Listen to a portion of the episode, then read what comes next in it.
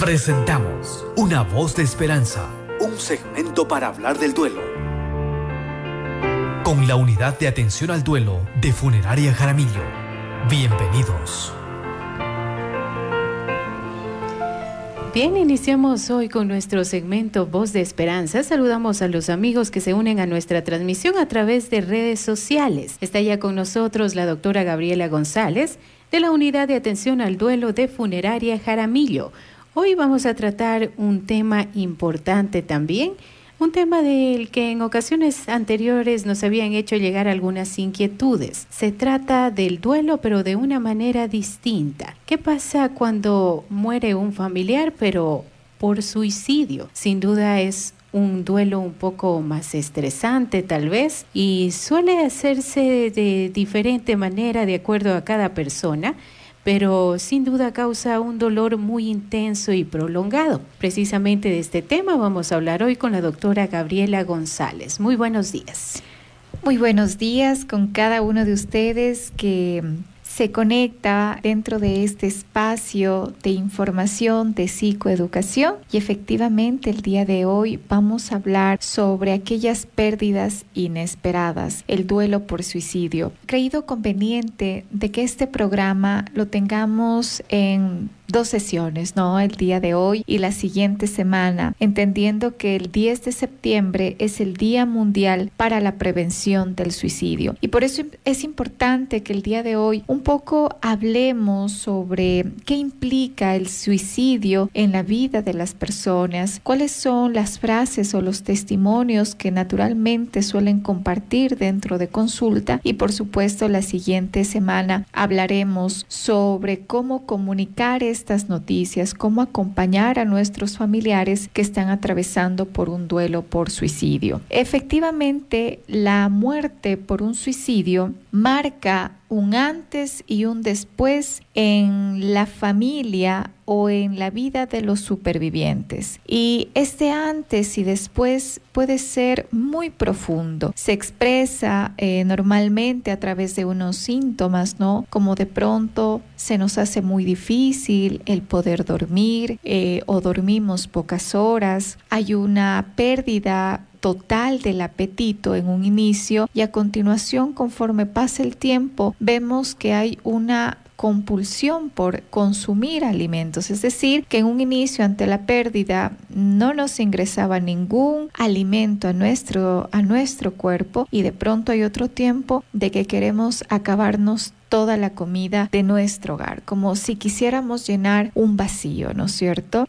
También vemos que cuando hay la presencia de un duelo por suicidio, efectivamente la persona le cuesta concentrarse, no se concentra, no memoriza, no recuerda las cosas, a veces como que se pierde, a veces le, le decimos, pero sí te dije, sí te comenté, sí te invité, sí te avisé y la persona tiende a decir, no sabes qué, no, no, no, no me acuerdo. Vemos también que hay mucho agotamiento, le vemos normalmente con su carita muy, muy afligida, vemos comentarios o recibimos comentarios sobre estoy cansada, me duele el cuerpo, no he hecho tantas actividades pero me siento muy exhausta, ¿no es cierto? Y vemos que por supuesto se acompaña por un dolor emocional muy fuerte y no solo este dolor emocional, ¿no? sino también ese poco interés por vivir la vida, ese poco interés por disfrutar de las actividades o de las acciones que nos comparte el mundo. Y en medio de todas estas expresiones emocionales y físicas, hay una pregunta constante en nuestra mente, hay una pregunta constante en el familiar, en el superviviente, y es ¿por qué? ¿Por qué? Esa es la pregunta esa es la frase que continuamente acompaña al superviviente a raíz del fallecimiento de su ser querido mientras vive su duelo por suicidio. Y no solo la, eh, esta pregunta ¿por qué? sino también se acompaña de culpa, de vergüenza, se vive un estado de shock de mayor duración a diferencia de otro tipo de duelos y vemos que en primer momento este por qué se acompaña de tratar de encontrarle un sentido a lo que ha sucedido. Es decir, que queremos encontrar la explicación de lo que ha sucedido con nuestro ser querido. Es decir, que hay una preocupación constante. Esta preocupación constante puede ser, ¿será que le dolió? ¿Será que se sintió solo? ¿Será que el momento en el que lo hizo se arrepintió? ¿Por qué? Por qué y la preocupación constante acompaña a ese por qué. Sobre todo cuando ha existido el fallecimiento de un hijo o de una hija, los padres tienden a tener este por qué, ¿no? Empiezan a ser como una línea de tiempo desde que el niño o desde que el hijo nació hasta que el hijo murió y se empiezan a preguntar, pero ¿en qué fallé? ¿Por qué? ¿Por qué? Y ahí nosotros le llamamos rumiación obsesiva. ¿Qué quiere decir rumiación obsesiva? Es decir, a que constantemente estamos en nuestra mente acompañando de por qué, buscando la respuesta. Ahí justamente en consulta tenía un paciente, un abuelito, que perdió a su, nieta y en medio de la consulta recuerdo que, que decía, yo quiero entender por qué. Yo quiero saber por qué mi nieta tomó la decisión de acabar con su vida. Yo quiero saber por qué. El saber por qué siento que me va a ayudar para poder continuar o afrontar la vida. Y decía, no entiendo porque era una persona muy sonriente, una gran estudiante y encontraba muchos calificativos positivos también de su, de su ser querido y también se acompañaba de ese por qué, de ese por qué. Hay otros pacientes, por ejemplo, una joven de 19 años en el que su padre eh, se suicidó y comenta lo siguiente dice, estoy segura de que si mi padre hubiera muerto de un ataque al corazón o un derrame cerebral, esto sería muy distinto. Que su muerte haya sido de esta manera lo hace muy difícil. Hay muchas preguntas en mí. ¿Por qué lo hizo? ¿Qué hicimos mal? ¿Qué podríamos haber hecho para evitarlo? ¿No le importábamos absolutamente nada? Quizá no se dio cuenta de que su muerte nos dejaría completamente destrozados. Es decir, que el paciente en primer momento cuando llega a consulta o el superviviente se acompaña de estas frases, es decir, hay una búsqueda exhaustiva de los motivos que le han llevado a su ser querido de optar por el suicidio. Y a veces se dan cuenta de que esta pregunta, ¿por qué?, no siempre tiene respuesta. Y el trabajo de confrontarse con esa realidad de que netamente no hay una respuesta es realmente también muy doloroso. Es decir, que aprenden también a vivir con esa pregunta o a reformularse otras preguntas que le permitan seguir elaborando o trabajando su duelo. Y es importante cuando digo esto porque hay que recordar que el suicidio no es el resultado de un impulso repentino. ¿Sí? Hay que tener mucho cuidado de poner ciertos estigmas al suicidio, ¿sí? No, no solo es un impulso, no es una decisión, no solo es de quién es el más fuerte o el más débil, ¿no? Esas son frases que, que, nosotros encontramos en la vida diaria que dicen, no, hay que ser valiente o suelen decir, no, es que mm, fue muy débil, no aguantó. Realmente son frases con poca empatía, con mucho desconocimiento y sobre todo que no hace referencia a la realidad del suicidio, porque el suicidio tiene muchos factores, factores psicológicos, factores sociales, factores personales, familiares. Vemos que en la persona hay mucha desesperanza, hay un sufrimiento intenso, muy intenso, sobre todo emocional. Y ¿En qué personas nosotros podríamos comprender que quizá estos pensamientos o estas ideas también pueden aparecer y que es importante que nosotros tomemos atención para acompañarlos, para brindarles nuestra presencia?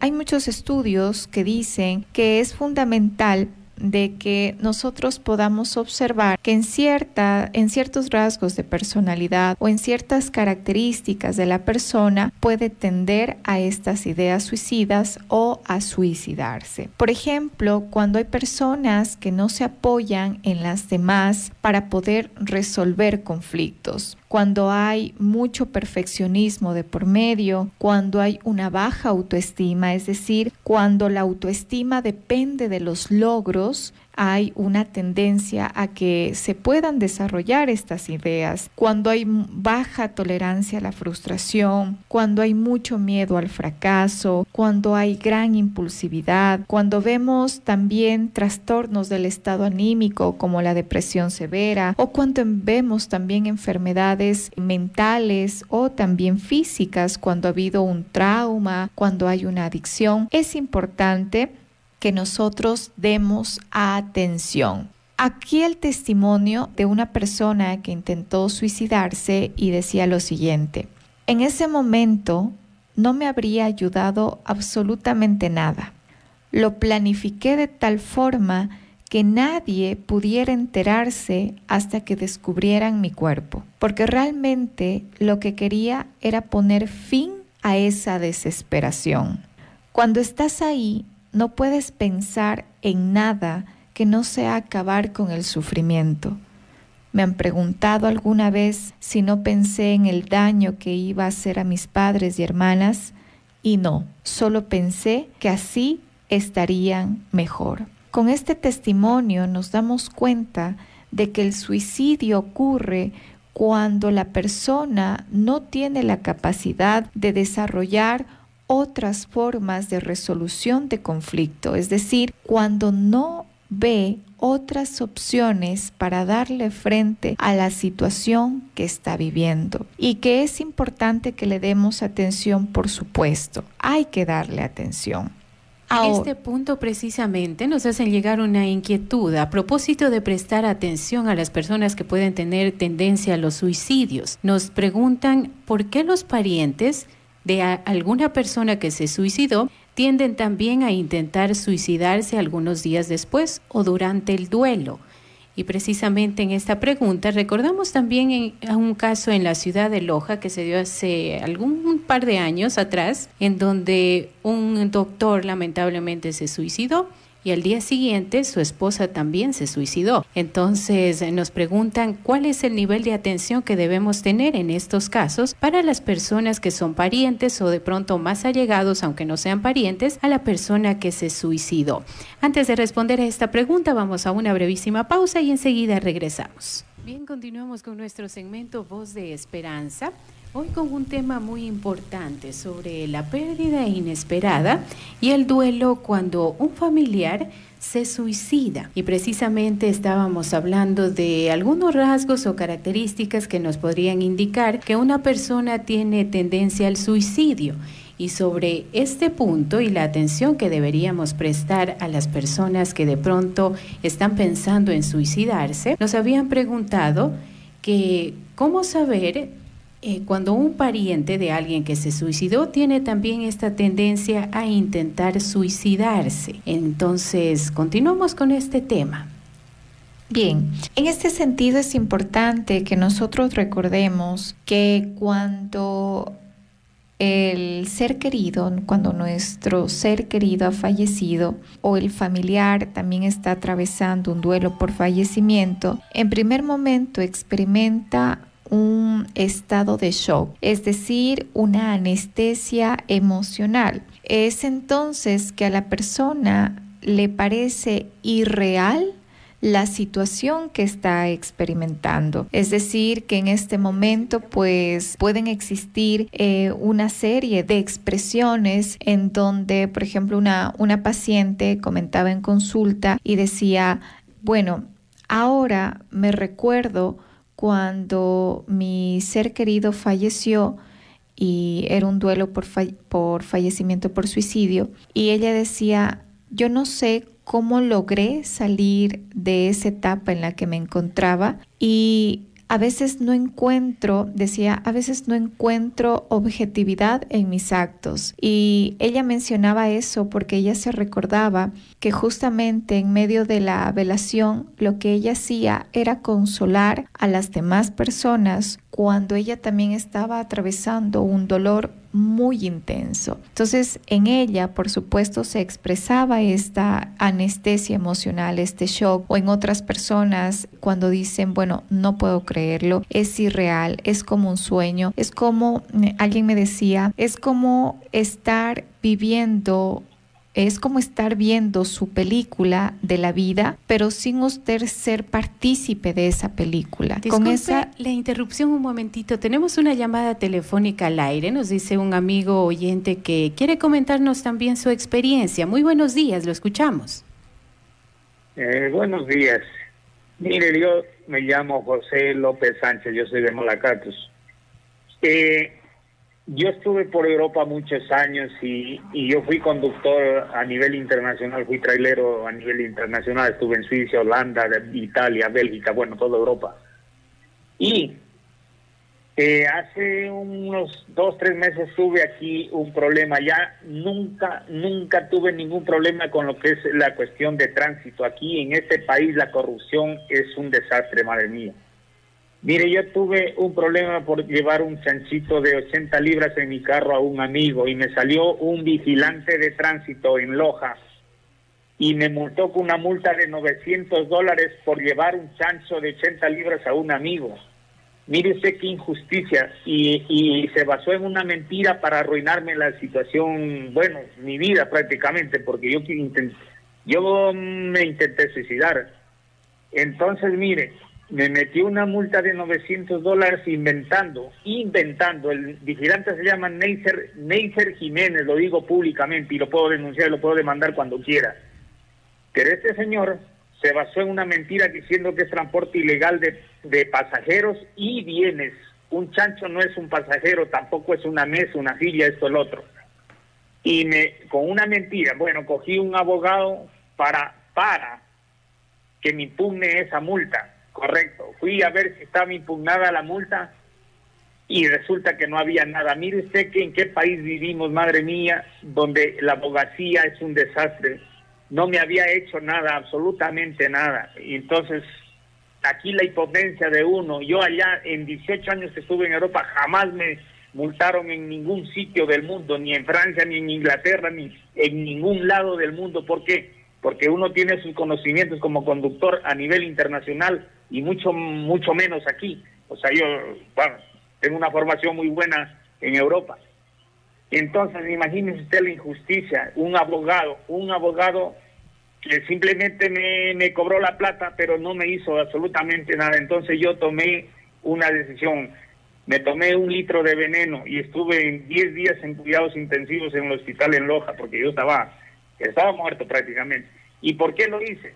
Lo hice porque este señor se basó en unas mentiras para arruinarme la vida y dije yo entre mí, si el abogado yo le rogué, le, pagué para que me impugne la multa, no hizo nada y el policía basándose en una mentira me arruinó las, el día y la vida prácticamente en ese día. Tomé la decisión, compré un litro de veneno y tomé, y bueno, de hecho estuviera muerto, lo que pasa que los doctores me decían que menos mal que he tomado un litro de veneno y eso me hizo una reacción y vomité todo el veneno, pero de haber tomado un poquito nada más yo ya estuviera en el otro mundo. Entonces esa es mi situación, la injusticia, la ratería, la corrupción, la cultura trazada de más de 200 años que un policía o aquí, sea cualquier empleado de institución pública, porque tiene una corbata, se cree superior a los demás y lo, lo cual no es así. Todo el mundo somos iguales en todo el mundo así sea un barrenero, me merece un respeto.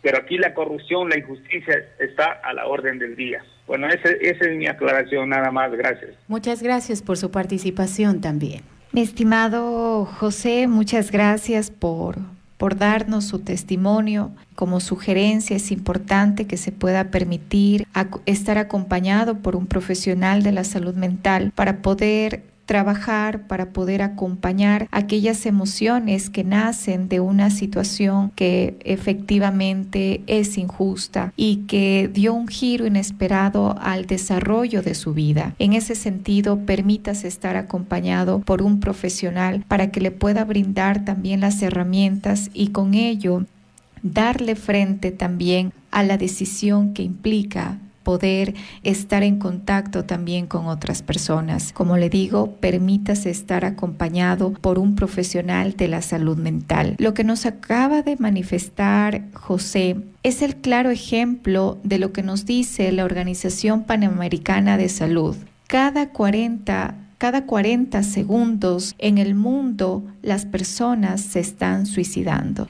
Cada 40 segundos una persona se está suicidando. Y es importante que nosotros prestemos mucha atención, ¿no? A lo que nosotros conversábamos hace un momento de cómo el suicidio puede estar presente frente a la frustración, frente a la impotencia, la tristeza profunda, al cambio radical que también nosotros hemos podido observar en nuestro presente. Y es fundamental el podernos permitir estar acompañados por un profesional de la salud mental. Y por supuesto nosotros también como integrantes de una sociedad ser responsables, ser responsables también de cómo es nuestro trato hacia las otras personas, de cómo es nuestro diálogo con los otros, de cómo nuestros actos pueden influir para toda la vida en las demás personas y es fundamental que haya esa responsabilidad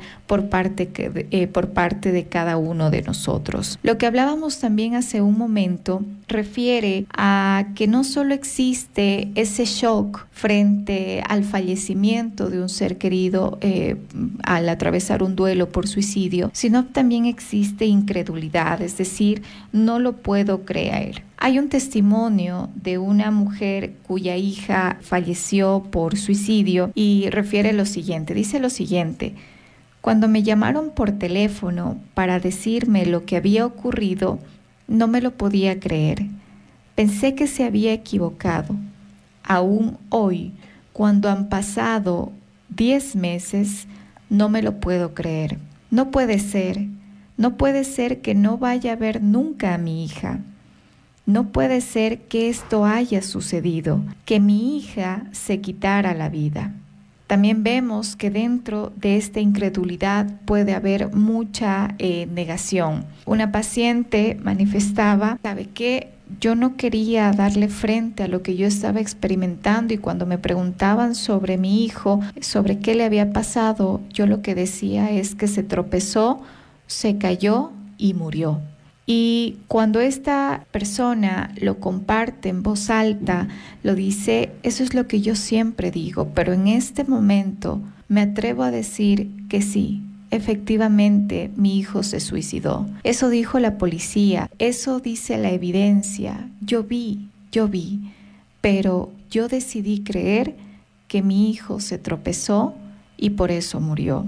Hay culpa también en los sobrevivientes, en aquellas personas que pierden a sus seres queridos por suicidio y dicen, bueno, tengo culpa o tengo responsabilidad por la muerte de mi ser querido. Quizá tenía que darme cuenta cómo no cómo pude evitarlo. Esa frase del y si y si yo hubiese estado y si yo hubiese llamado y si yo hubiese dicho y si me hubiese dado cuenta y si hubiese dado más abrazos y si hubiese dado más atención. Hay mucho autorreproche y hay una culpa incluso de poder continuar con la vida. Una paciente manifestaba en consulta y decía eh, la primera vez que yo noté que pude sonreír después del fallecimiento de mi familiar, en ese momento sonreí como una forma muy espontánea, pero luego de un momento a mí misma en mi interior me grité, decía eso, me grité, me grité diciéndome cómo pude, cómo puedo continuar con mi vida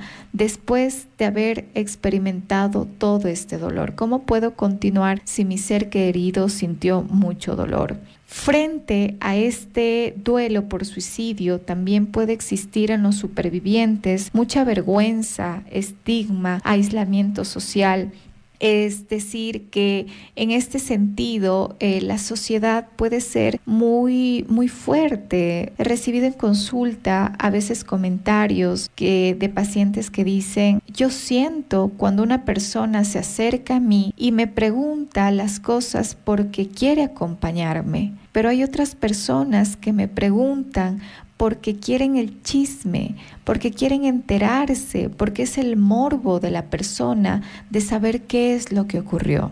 Entonces, en este sentido, el poder eh, sentir esa, esa expresión de los otros en medio de, un dolor tan grande, pues por supuesto alimenta esa sensación de, de dolor, de vergüenza, de estigma, de aislarse, de evitar hablar con las personas porque ya saben que van a preguntar, de decir, pero ¿qué pasó? ¿Pero qué ocurrió? ¿Pero por qué? ¿Pero por qué no fueron acá? Y el doctor, etcétera. ¿sí? Empiezan los, los juzgamientos. Puede existir sensación de abandono es decir, que la persona que pierde a su familiar por suicidio puede sentirse abandonada. Por ejemplo, los hijos, cuando alguno de sus padres se suicida, tiende a pensar de que no era importante y de que sus padres le abandonaron. Y por supuesto puede desarrollarse una ira, una ira a los familiares, una ira a los profesionales, ira a Dios, incluso a la vida, puede estar muy presente. Y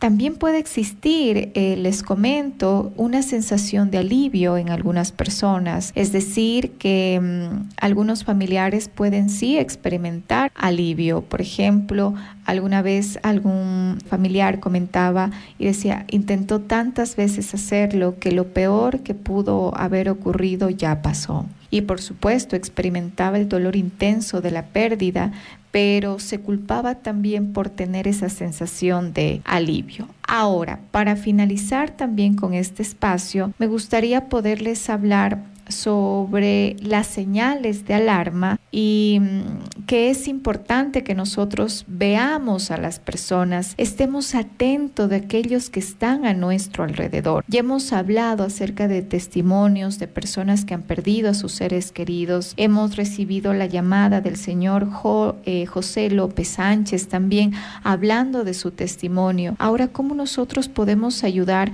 a las personas a acompañar para evitar también eh, o para prevenir, entendiendo que jamás va a ser nuestra responsabilidad a menos que nosotros incitemos a la persona a que lo haga, pero sí algunos factores protectores. Por ejemplo, sabemos que el suicidio puede estar presente en casos como bullying, discriminación, divorcios, el fallecimiento de un ser querido, cuando hay fácil acceso a las armas, cuando hay violencia, cuando hay inestabilidad financiera, cuando hay injusticias de por medio, cuando hay frustración frente a un evento y ¿Cuáles son las señales de alarma? De pronto la persona empieza a amenazar de que se quiere morir, pero no una amenaza de que te lastima, sino de que es su forma de comunicar, de mejor me quiero morir, ya me voy a matar, quizá en otra vida estaré mejor. ¿Y qué pasa socialmente? Las personas cuando escuchan estas frases dicen, está llamando la atención, está llamando la atención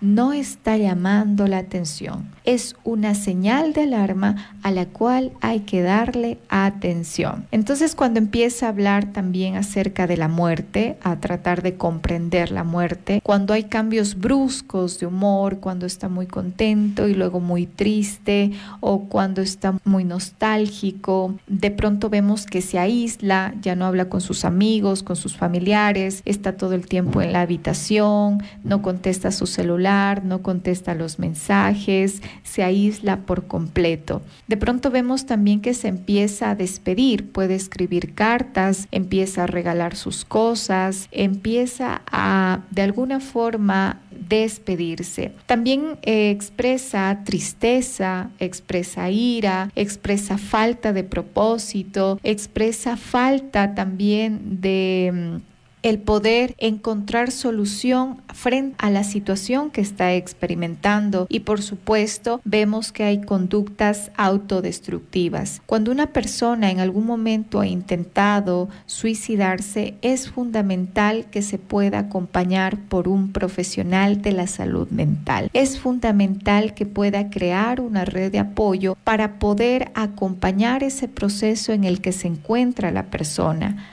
hay que buscar ayuda. Es importante. Y quienes estamos al otro lado, pues es fundamental escuchar sin juzgar, no prometer también guardar el secreto, es decir, imaginémonos que usted, digamos, si hay algún estudiante de universidad escuchándonos y el compañero le dice, mira, ya no puedo más, quiero acabar con mi vida, por favor no le cuentes a nadie. Eres en la única persona en la que puedo confiar. Y guarda el secreto. Siempre que una persona quiera atentar con su vida, es importante hablarlo, exteriorizarlo. Es fundamental acompañar físicamente también a la persona, es fundamental informarse si nosotros tenemos a un familiar, a una persona cercana que ha atravesado por un intento de suicidio, es fundamental informarnos acerca del tema. O netamente si no hemos tenido un familiar que ha intentado o lo realizado, siempre estar informados para poder prevenir y sobre todo también evitar frases como tienes todo para tienes todo para vivir la vida, no seas mal agradecido, todo tiene solución, todo tiene un propósito. Sí, eh, es importante que seamos muy empáticos también al momento de poder dar acompañamiento y acción con las personas pues que están atravesando por un dolor muy intenso, sí. Y recordemos que tanto en las instituciones educativas, en las instituciones también privadas, públicas, el compromiso de la prevención psicosocial es fundamental. Tener jornadas de prevención, tener jornadas de acompañamiento es importante para poder prevenir estos espacios. Desde Funeraria Jaramillo, desde la unidad de atención al duelo de Funeraria Jaramillo, nosotros tenemos esta responsabilidad social de poder brindar acompañamiento psicológico a personas que han perdido a sus seres queridos, pero también tenemos la responsabilidad social con nuestros colaboradores cuando les brindamos acompañamiento psicológico completo gratuito cuando están atravesando un, momento pues desbordante emocionalmente. Y es fundamental que también nos contagiemos de esa responsabilidad y de saber que la persona que está delante de nosotros es una persona que siente, que experimenta y que, que y qué mejor que nosotros también podamos brindarle las alternativas para poder dar solución o darle frente a lo que está experimentando. Así es, entonces a aprender a pedir ayuda también y a propósito recordarles una vez más a nuestros amigos oyentes en dónde los podemos encontrar en Funeraria Jaramillo. Tenemos entendido también que por la Feria de Loja también están presentes en Feria de Loja. Por favor, coméntenos un poquito la dirección y los números de contacto. Por supuesto, estamos en Feria de Loja, estamos también em, en nuestras redes sociales www.funeraria jaramillo.com.es. Eh, pueden comunicarse también a nuestro número de la unidad de atención al duelo 096 108 0346 096 108 0346 por recordarles que no están solos, no están solas. Desde la unidad de atención al duelo estamos con ustedes.